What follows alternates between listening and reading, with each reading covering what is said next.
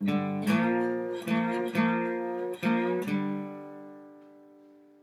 Charlie Rossiter, and this is Poetry Spoken Here. Okay, once again, if you're just joining us, if you're just joining us, the, the breaking story that we're following out of New York City, um, within the span of 18 minutes, two separate planes crashing into the World Trade Center. When America was um, attacked on September 11th, 2001, normal life seemed to no longer exist. Oh my God. That looks like a second plane. Just I did not see a plane go in. That that just exploded. I just saw another plane coming in from the side. People were in shock, and many were in need of emotional support. Individuals and the nation as a whole were trying to make sense of what had happened. One of the oldest ways that people have made sense of events is to tell stories about them through creative expression, poetry, music, art. In the case of 911, many turned to poetry people who did not typically write poems wrote them to express their deep feelings of grief and loss and confusion. The poems seemed to be everywhere. We received them in emails, heard them at poetry readings, and read them on the internet. Some people sent their poems to the National Association for Poetry Therapy, unsolicited. These people needed to express themselves and felt a desire to share that expression. The organization, having received so many poems and recognizing the importance of this outpouring of grief, quickly decided to publish a collection of them, along with poems solicited from poetry therapists and other poets. The resulting book was called Giving Sorrow Words, a collection that has gone through four printings for a total of 9,000 copies, a substantial number for a collection of poetry. The books were distributed free by poetry therapists to members of poetry therapy groups, support groups, and others who use the collection as a stimulus for discussion and for personal expression as individuals work through their personal thoughts and feelings related to the national tragedy. Regular listeners to Poetry Spoken Here know that we usually focus on a single poet's work, featuring her poems and discussing sources of inspiration, the poetic process, personal connections with the art. On today's podcast, we're doing something different. We're examining a single subject poetry therapy. The use of poetry for personal growth and healing has a very long history. In ancient times, primitive peoples used rituals that included witch doctors and shamans chanting for the health and well being of the tribe. As far back as the 4th century BCE in Egypt, words thought to be healing were written on papyrus and dissolved to be ingested by patients.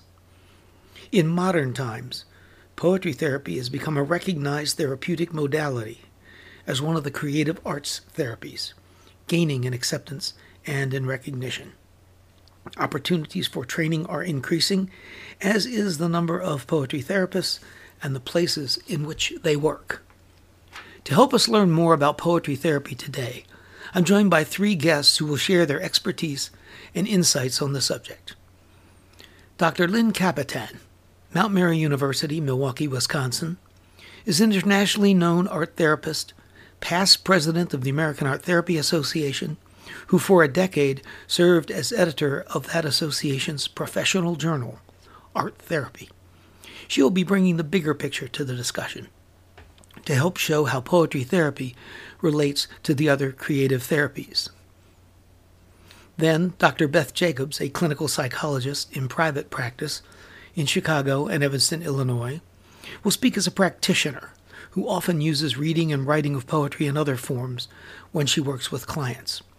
She's an adjunct faculty member in the School of Medicine at Northwestern University and the author of the book Writing for Emotional Balance. Finally, Professor Nick Mazza, founding editor of the Journal of Poetry Therapy, will talk with us about developments in the profession of poetry therapy today. In addition to editing the journal, he authored the widely used textbook Poetry Therapy Theory and Practice. We begin our discussion with Dr. Lynn Kapitan, past president of the American Art Therapy Association. I'm joined now by Dr. Lynn Kapitan. Lynn, I'm really glad you could join me to talk to me about creative arts therapies. It's a pleasure. I wanted you on this program. Our focus is poetry therapy, but I thought it'd be good to have someone like you uh, who could talk to us about the broader perspective of creative arts therapies. To start with, what are the creative arts therapies? The creative arts therapies are a, a collection of uh, different disciplines who all use the, the notion of the creation of arts as a way of um, providing therapeutic relief to people who are suffering from a variety of, of um, concerns. Um, they include art therapy, visual arts therapy, music therapy, dance movement therapy, um, poetry and bibliotherapy, and uh, drama and psychodrama therapies. Wow. Okay, so it, it could be any art form mm-hmm. used in a therapeutic for a therapeutic purpose. Is it possible to generalize and talk about what they do that's uh, different from other therapeutic approaches? Yes, I think that um, to understand why they're so effective in therapy is to um, to think about how natural it is for people to turn to any art form when they're trying to express something about their lives that's difficult to put into words or that's difficult to convey in, a, in an ordinary sense. So if you just think about all of the, the, the richness that we have in the arts, that comes from people's lives.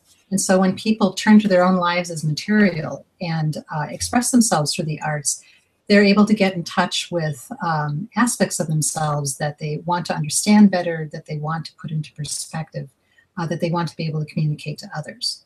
So, for example, uh, particularly for people who are uh, dealing with trauma, um, they'll turn to the arts to express something that's inexpressible. And they can do that through music, through poetry, through arts, through the fine arts, um, and even through movement or dance. You'd say that's the unique strength is that they allow you, uh, somehow it manages to get you access to things you might not have access to. Mm-hmm, right. Otherwise you go into a different part of your life or a different um, aspect of your experience. There's this, I just recently uh, read uh, a quote from Milton Glaser, who's a well known designer, and he, he has been thinking about what is art uh, for most of his life. And one of the things that he says is that the arts call attention to something, they, they offer attentiveness. And I think that's exactly how it works for people, or one of the ways that it works for people, is that when they move into an art form, it calls attention to some part of themselves that they want to explore or understand better, or as I said, communicate and convey to somebody else as a way of um, um, making a connection. That is really interesting. And you made me think of this question Is it also that with art, you might say something that you don't quite yourself know what you're saying? Mm-hmm. Yes. Okay, and that's where the therapist comes in. Yeah, the therapist facilitates that. So if I'm, um, ex- you know, trying to convey something and I, and I still don't quite understand it myself, and I go into an art form, the therapist might help me find the art form that best conveys what is emerging or what is what I'm trying to express. Might help me focus that. Might facilitate that through a conversation, uh, might help me um, make a connection to my insight around that, but also make a connection to another person. It's also important in art therapy, in the arts therapies, to uh, to connect with other people, so that you're not carrying these sensations alone. And of course, the arts the arts have always done that. They've they've always conveyed important information between people in, in these social relationships. So you just take that and you put it into a therapeutic relationship, and you're able to meet the same kinds of therapeutic goals that another um, non-art therapist type of person might might focus on in therapy. And uh, mentioning the connection with other people reminds me, poetry therapists very frequently work with groups. Uh, how is it with with uh, visual art therapists? Same thing. Visual art therapists work um, with individuals, but also with groups in the field of, of art therapy, there is a continuum of working from individuals all the way through communities as well. Um, there are a lot of, uh, if you can imagine some of the public art uh, types of um, um, public arts works that that artists are working uh, facilitating with large groups of people, that can take on a, a, therapeutic aspect as well, particularly if it's a community group that is um, experiencing something that they're trying to heal from and recover from. Is this the kind of thing that's related to public art, where you someone goes into a community and uh, a group of people from the community create some kind of group project thing? Mm-hmm. Yeah, that's absolutely oh. possible. Wow. Mm-hmm. But that's that would I would I would say that that's more on the community arts end of the spectrum. So that's like moving really far away from a more of a psychotherapy or a counseling focus and more into a community focus. Yes. I guess it's related to when poetry therapists get a group of people to try to create a history of their community or some sort of thing like that. Closest connection I can come up with. Or would you say the arts therapies are particularly useful or powerful with any particular populations? Well, I had mentioned before trauma, but that might be because right now um, the, the use of the creative arts therapies in trauma is, is really getting a lot of um, media attention. Uh, recently, there was an article in the National Geographic, I think a couple of months back, that described an art therapy program with a group of veterans, and that's something that, of course, has captured a lot of our attention. But I would say that that's that that's uh, that's true not just with um, combat veterans, but anybody who has been who is trying to work through trauma. And I think one of the reasons why I mentioned trauma is because um, the research shows that it's difficult to uh, recover from trauma because of having to put the experience into words is a very difficult thing. And so being able to move into a place where one doesn't have to tell the story in ordinary words um, is, is helpful. Uh, and it, it helps people um, connect with and express something without the fear of exposure that comes when you describe it in, in sort of an ordinary uh, life. So, for example, I could talk to you about it about my trauma, it would be difficult. But if I composed a, a poem about my trauma, I'm moving into a, a, different use of words and I'm moving into more of that um, expressive art form. And that helps me make sense of the trauma without having to expose too much of what I'm experiencing in a way that I can't tolerate or that I can't share with another person. Yeah, that fits what fits I think with what you said before about how it's it's helps you access access things that are hard to access because the trauma you would want to suppress. You don't really want to look at it necessarily. It's, it's kind of paradoxical. You feel that you can't express it, and yet you must express it. So you must yeah. find a medium in which you can express it that satisfies that without um, creating uh, a sense of overexposure. Uh, do art therapists ever incorporate? So we're talking poetry therapy in this program. Do you uh, art therapists incorporate writing in in their work?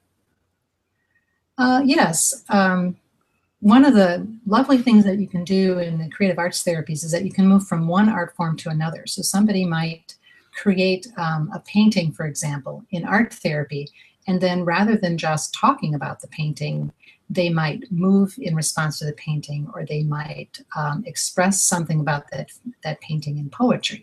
So art therapists do like to cross those boundaries. All the art therapists like to cross those boundaries.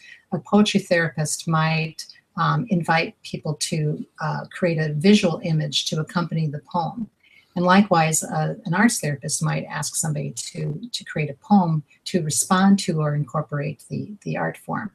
Um, in addition, if you're working in a group, and somebody creates a painting, for example, other members of the group might respond to that painting rather than just the art therapist respond. Other members of the group might respond through art forms, including poetry.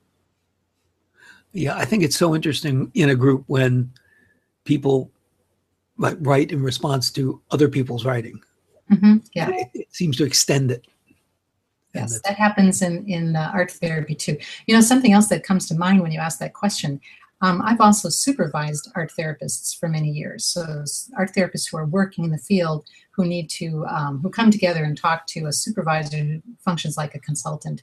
And um, I've had um, people in supervision um, experiment with, instead of writing up their session with a sort of a clinical session note, which is what they're taught in school, I've asked them to write up the session in poetry instead, or to write a haiku about what just happened yeah. in their in their therapy session um, with a client, and that's really helpful because it's the same process. It helps clarify and call attention to something that they they wouldn't be able to access if they were just writing in clinical language. So that's another way that our therapists or all arts therapists can use um, the written word more effectively. Exactly, and asking them to do haiku is perfect because it calls for uh, focus and and selection, conscious or not quite conscious of what's really important. Yes, and that focused selection process, I think, works across all the creative arts therapies. I've seen it in art therapy, I've seen it in movement, um, where somebody creates a, a, movement type of haiku, if you can imagine, um, or a, a, a, piece of music that carries a just a couple of notes that evokes a, a key emotion for somebody. What's going on in art therapy these days? Can I ask that question? Are there certain trends going on? I know you do international work. Well, I think that it depends on which arts therapy community you're talking about because um, I think uh, one of the things that's happening in, in art therapy in the United States is that uh, we're constantly trying to find a way to um, be successful in the healthcare system that we have in the United States. And you see the same kind of, uh, I would describe it as a, a, struggle for professional definition and inclusion you see that in um, in England, um, in Europe. You see it in uh, in Asia, in Hong Kong, for example, places where there are therapists. They all have to figure out how do we get our services out to people within the healthcare system that we have.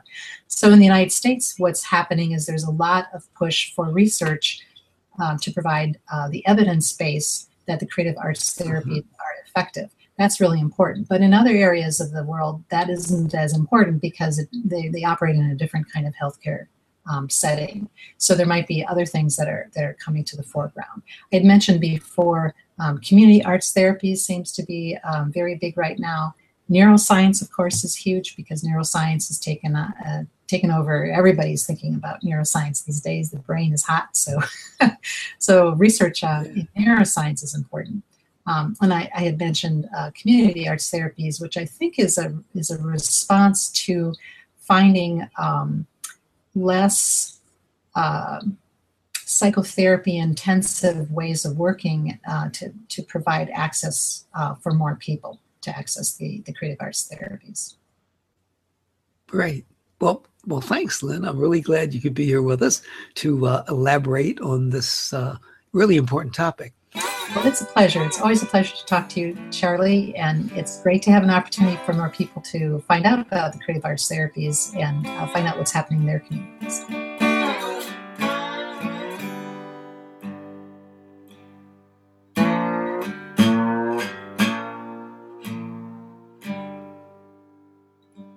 Now I'm going to be talking with Beth Jacobs.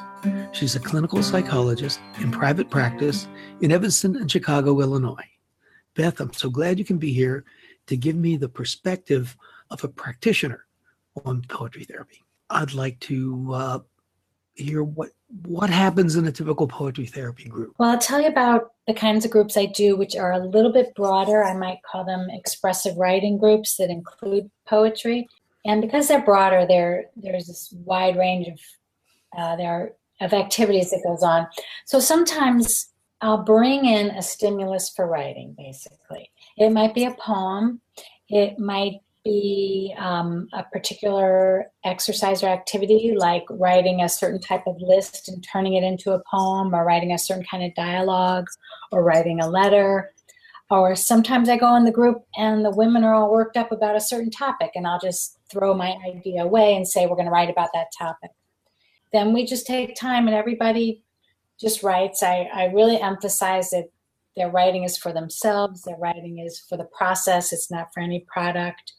And then we kind of go around the room and we share whatever people want to share. They always have the option to pass. And, um, and then usually we talk about uh, you know, we talk about something that you would never have anticipated we would have talked about in the beginning. Um, after the group, I always um, I always type up what uh, people in my group write, and I bring it back to them the next time.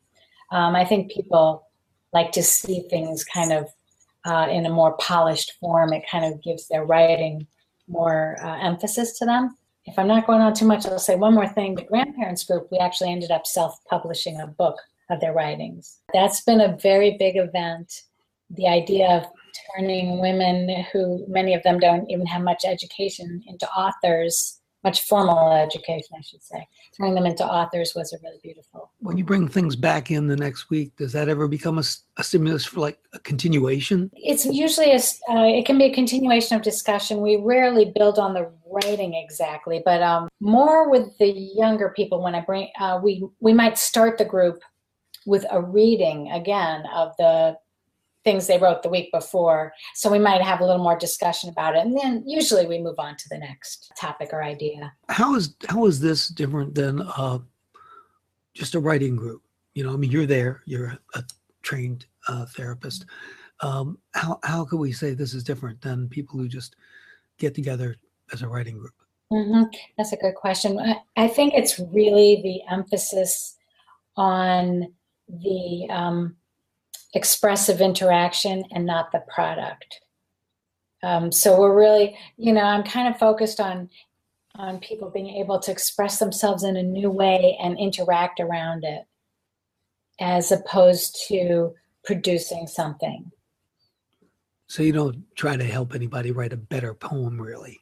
Never ever. I, and I and with the younger people, it's really important to reassure them this is not English class. This is not you know, I don't care how you spell. You know, we have certain ground rules. You can't gossip about other girls in the group and you're writing. You know, that's about the only ground rule we really have. Um, we have one exercise I do with the, the, young girls. They're like 11, 12 years old. Uh, it's a it's a writing and ripping party where you, you, get to get all your emotions out on on paper and um, and then we have a little party and we put the garbage in the middle and we shred the paper um, on that day, they're allowed to use cuss words. That's about the only other. that, that's one of the fun things about that day. But yeah, there there aren't there aren't rules. I always tell people if you don't like the instructions, then just do anything you feel like doing. Hmm. It's very very uh, oriented towards the process being very personal and um, for just the release of whatever they want to get out of their systems. Is the focus very uh, problem centered or is it more uh, expression centered? I guess I could say. I would uh, say not, not, not so specific, you know. Right, right. I mean, a lot of times people have ideas for each other, especially in the discussions. Uh, they might say, "Well, you should try this or you should try that," but the it is very release and expression oriented. And when you uh, go looking for these things you might bring in as a stimulus, uh, can you characterize what you look for? Well, in that case, I am often building on what's been happening. A big day, one day was on the topic of discipline. And then I might look for a poem that has that theme. Um, I get requests from the grandparents group a lot. They wanted to do a Black History Day. So for that one, I had them do their personal Black history by decades, and I, I gave them little squares with like, you know, 50s writing, 60s writing, you know, uh, different fonts like that look like each decade and I had them write what did being black mean to them in each decade. That's a super idea. Whoa. Yeah, there it's so fun. So a lot of times I, I try to get ideas that build off of what I see, con- what the concerns are that arise. You mentioned uh, poetry, journaling, and expressive writing. Is there a connection there? Do you encourage journaling when you're when you're running these groups? Um, well, journaling was really my avenue into the whole poetry therapy field and i do i do encourage it but i'm very i'm very big on not pushing it um, journals when you give people the idea it will take hold when they need it to um, but the, my whole interest in this field started actually being um, being a psychologist and so many people talked about writing in journals in their therapy and i myself have written in a journal my whole life so I started realizing there are all these therapeutic ways you could use a journal, and I started kind of tailor making designs, uh, designing like exercises for people to address their particular issue. I would give them particular writing exercises. So, like the person who had piles and piles of journals, you know, where they kept saying the same emotion over and over, I would give them a very contained exercise. And then people who maybe had trouble writing much about their emotions, I would give them, you know, particular ways to draw out feelings. And that's how I started the whole thing. So I do encourage journaling for anybody who shows a corner of an interest. Now, with your journal, can you say that you have personally benefited, let's say psychologically, uh, from journaling? Um, I, I joined the many people who say a phrase I hear all the time when I talk to people about journals, which is journaling saved my life. I, I really feel that. Yeah. And you'll hear that a lot from serious journalers. It's just been so important to me. It's kind of been a core of um, my existence throughout my life.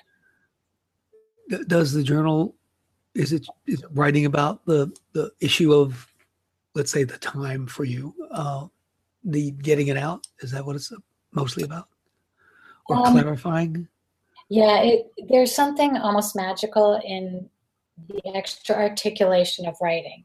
You can think about something, you can talk and talk, but there's something in that kind of integration of your body, your mind, your emotions that really, really draws things together for me. Um, it always, I always kind of push my writing. It also always brings me into the next thing. It's hard to explain, but um, I always end up, I almost always end up with some kind of surprise in the writing, like that I, I find like the next creative avenue or the next direction that I wouldn't have articulated just thinking about something. So it's very much therapeutic, integrative, and creative.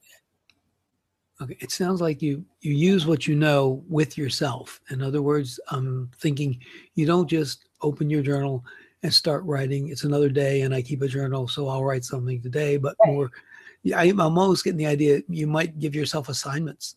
No, I wouldn't give myself assignments, and I might start out with like it's another day, but I just keep it going until I kind of uh, I kind of use up what's pat in my brain, and then some fresh stuff starts to come out. And the freedom, I'm I'm very big on the whole idea of the freedom of writing just for yourself. It's so important that you don't care about how it sounds and you don't care about how people feel about it. It's so for yourself. That really builds up an articulation of your own process that's free. Does that make sense? Sort of. I was uh, yes, I, um, I, think so. I hope it makes sense to people who are listening because I think I really good things that. about why why uh, why writing is helpful for people. And and it sounds like also if you would just just as a reiteration kind of wrap up why writing in the group context with someone like you uh, helps people um, uh, maybe i'm trying to help bring them to this process that i have discovered myself which is to kind of flesh out what's inside a little more fully and then in the context of the group the beauty of it is that every person has the same starting point, but no person ends up at the same point. So the first few people who read might say, Oh, I didn't have anything to say, or I'm not saying it well. But then as everybody starts reading, people realize that we are fleshing out these individual processes and that none are right, none are wrong, um, but each is unique. And when people feel that in a group, um, it's very powerful and um, it is kind of liberating. I'd say people who are in groups with you were pretty lucky. That's a sweet thing to say. Thank you. I really enjoy it. It's it is um it is so dear to my heart to do this work, and I'm so thankful to be able to. I really am. Well, thanks a lot for being here and telling us about it. We've been talking with Beth Jacobs, a clinical psychologist here in the Illinois area and she works with expressive writing with clients.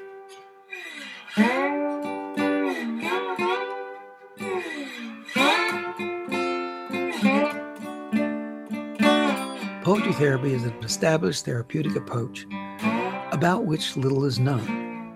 It's a fairly young discipline, and there are not yet a large number of practitioners. I'm going to be talking now with a man who knows poetry therapy inside and out, probably better than anyone. Dr. Nick Mazza, chaired professor of social work at Florida State University in Tallahassee. He's the founding and current editor of the Journal of Poetry Therapy and the author of the text, Poetry Therapy Theory and Practice. And he has many years' experience as a poetry theory, therapy practitioner. Nick, I'm glad to have you here on the show. Glad to be here, Charlie. Thanks. I'd like to start out by just hearing a little bit about your own poetry therapy work, what kind of populations you uh, work with, and that sort of thing. There's a range. I've, uh, you know, through the years, I've worked with, I started out, you know, back in the early 70s, uh, working with the elderly uh, and, and Uh, long-term long-term care, uh, just you know, new to, to, to, poetry therapy. And, and through the years, I've worked with adolescents, uh, doing also done uh, grief work, adults, groups, families. So it's been, you know, quite a range. And of course, we all learn along the along the way. And the most recent uh, work is I've my full-time commitment is as a as a professor and uh, formerly a dean at the at, at the college. Uh, I've, I've, you know limited time on how much I can do with with uh, uh, practice, but uh, try to stay active. in the there's a program I started a few years ago at the college. it's interdisciplinary. It's called the Arts and Athletics Community Outreach Program for At-Risk Youth and it's a summer camp we put on every summer. This is our fourth. This past summer was our fourth uh, one, uh, bringing in uh, uh athletes, all sports, the male and female, uh, to work with the with the children, and also people from art, music, dance, and I do the uh, the poetry part. The sessions I do with them it's called Running with Words, and essentially using poetry and music, and again a range of music from traditional to hip hop and uh, we uh, get them into uh, into into writing, and so it's been helpful to them because it's really focused on positive youth development, sort of building on their on their strengths, and it's they've responded very well to it how do you function with these groups? I mean, how, how big is a group, for instance? Yeah, the uh, the camp we take in 20, uh, 20 uh, uh students, but the groups are you know to make it more manageable, about ten students at, at, at a time uh, that we, we work with uh, with them. Um, and again, these are these are low income students who have limited, you know, really under resourced. They, they don't have much. And I, I think you had mentioned to me that you have a some sort of model that you follow? Through the years, again, we learn along the way. You know, we build on what others have done and, and, and my own work and own research. So, what I felt was missing in poetry therapy was an integrative model of poetry therapy. And so sometimes you know, people read poems to uh, to clients or to uh, students. Uh, sometimes I do expressive writing. So what I came up with through through my own research, reviewing the literature and, um, and direct research, is the model is RES. The R stands for receptive prescriptive. That means introducing a poem or a song uh, to the client and including reactions. Expressive creative, the E, has to do with uh, promoting uh, the uh, self expression, writing, whether it's individual writing, group writing, or family. And the S is symbolic ceremonial, the importance of uh, what's poetic, the importance of metaphors, of symbols, uh, and that's uh, so that it's a it's a poetic approach uh, to practice. And so again, sometimes you know the R, the receptive, might be reading a poem, which leads to uh, expressive creative. Maybe they're writing one, and then they'll the client. I'm using the word client as a generic uh, term. then has a chance to perform that, which becomes symbolic ceremonial. So with these uh, middle schoolers, they got to engage in all that. And there's some pre-structured exercises you can use for the, the writing, but uh, they were natural. I, will give you an example. I, I had uh, had a Langston Hughes poem, Dream Deferred, and I said, would anybody like to read it? And you know, this these are kids, and they don't necessarily get a spontaneous reaction. But this one young man, he not only uh, wanted to read it, he got up and broke in, uh, into a, into a, a, song. He, he he was singing uh, the uh, the poem, and then uh, had students actually perform it. So it came pretty naturally. Uh, but it's important to solidify their gains uh, through some sort of symbolic action, and this is where. At the very end of the camp, we have a you know we have a little dinner where we invite their families. They can share their work, their artwork, but also read their read their poems. A similar example, I've done grief work. Now, this is a different project, though, uh, where I've uh, you know volunteered to work with you know, areas of death and loss. And there's a, a program uh, for uh, for children who loved ones have passed passed away. And so, an example of that model would be, you know, sharing a poem that relates to the loss, having them write a letter, maybe to a deceased person, to kind of say what maybe he or she felt didn't get a chance to, to say. And then the symbolic ceremonial might be having them do something ceremonial, like bury the letter or burn it or whatever. Again, it's respectful with culture and religion and so forth. Let's shift to a different role. Your role is the editor of the Journal for Poetry Therapy. And I'm uh, wondering if, with all the things across your desk, yeah. if you notice any any trends in poetry therapy these days. Yeah, it's a good question, Troy. What uh, this I started this journal uh, in 1987, uh, and so we're in our 28th year of publication. And what I've noticed uh, through the years is that the depth and quality of the articles has increased. And again, the articles were uh, have always been, uh, I think, uh, good and worth worthwhile, but they were more descriptive, uh, maybe anecdotal. And so through the years, what we've seen now is uh, more research, both qualitative and, and quantitative, and that uh, uh, the uh, the range has has expanded in terms of topical areas, everything from writing about or using poetry in uh, human rights work uh, with human using uh, poetry therapy in clinical settings, and also in educational. And keeping in mind that to be respective of the particular discipline. So if you're using poetry therapy and education, your goal is educational. You're not doing therapy, but we recognize that there are certain therapeutic aspects that go on in teaching.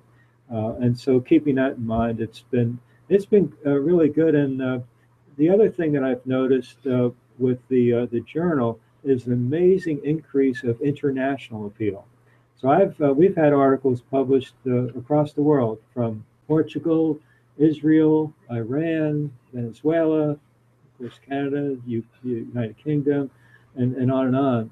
And so it really is truly international in scope and and you and the research is getting better, more solid. Uh, yeah, more sophisticated. It's being uh, abstracted and or cited, I should say, uh, by other uh, uh, scholars. We've made it into all the major databases, including uh, PsycInfo. so I think that all helps build the, the, the quality and the scholarly nature of of the articles. Okay, and the organization that publishes the journal uh, the National Association for Poetry Therapy. Could you uh, say something about that? Yeah, the journal is is published by Taylor and Francis, which is a you know major major publisher. They're based uh, in the UK, but it's sponsored by the National Association for uh, Poetry Therapy, and this is a group that I've been involved with since almost since the beginning, the early 70s. Uh, it was called.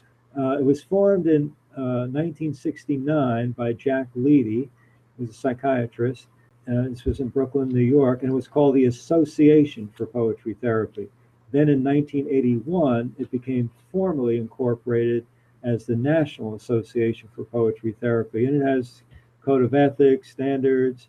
Uh, we held we hold annual conferences, different parts of the country, uh, uh, so uh, open to all all disciplines. And again, what I've defined poetry therapy as the use of language, symbol, and story in therapeutic, educational, and community building capacities.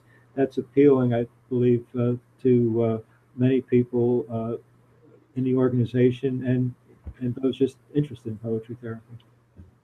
And if people want to know more about poetry therapy, the best place to go would be to poetrytherapy.org, the website for the association, where they can learn about training and what else? Yeah, correct. What it's it's great if you go to that website, you'll uh, see an information. Uh, uh, matter of fact, there's a current call for proposals for the uh, uh, national conference.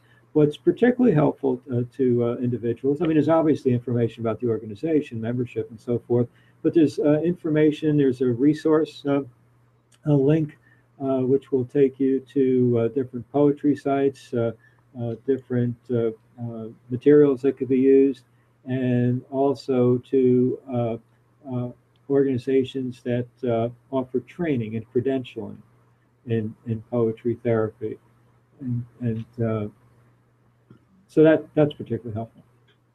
That's the uh, the associate. That's the formal arm of poetry therapy. If someone wanted to seriously pursue training and become a, yeah. a, a official poetry therapist, they would want to connect with the organization and and maybe go to the conferences. I, have been to the conferences, and one yeah. thing about them is they're small, and uh, when you go there, you meet people like you who write the important books in the field, and it's it's really uh, stimulating and and motivates people. It really is, Troy, and of course, uh, you know the relationships. I can't speak enough about it because it's professional, but there's that human element, the personal element. That uh, so it's not a you know some organizations you get people just my dog's bigger than your dog uh, so this has been really good. But the thing I do want to emphasize, though, is that the National Association for Poetry Therapy is not the training or credentialing uh, uh, program. So if you go to uh, that website, then there's a link uh, to the Federation for Bibliopoetry Therapy, which seems to be doing most of the work with credentialing and and, uh, and, and, training. Yeah, well, I want to wrap up with well, one last question, which is from your perspective, what do you what do you see as the particular strengths of poetry therapy, or is there particular populations that it works especially well with? I would say the first primary uh, uh, strength is that it speaks to uh, to people's strengths. It's a very respectful approach, whether it's in therapy, education, community awareness. It's responsive to uh, uh, uh, matters like diversity because necessarily relies on understanding what you know individuals' language and their symbol and story. it uh, can be helpful in terms of universalizing feelings and and uh, uh, and promoting uh, uh, dialogue. So I would say it, its strength could be as an adjunctive technique that you use with others. It's very adaptable to a wide range of theories. as a treatment approach in and of itself, as a theory, again depending on the individual's background and and interest. Well, thank you very much. We've been talking with Nick Mazza the editor of the Journal Therapy. Thanks, John.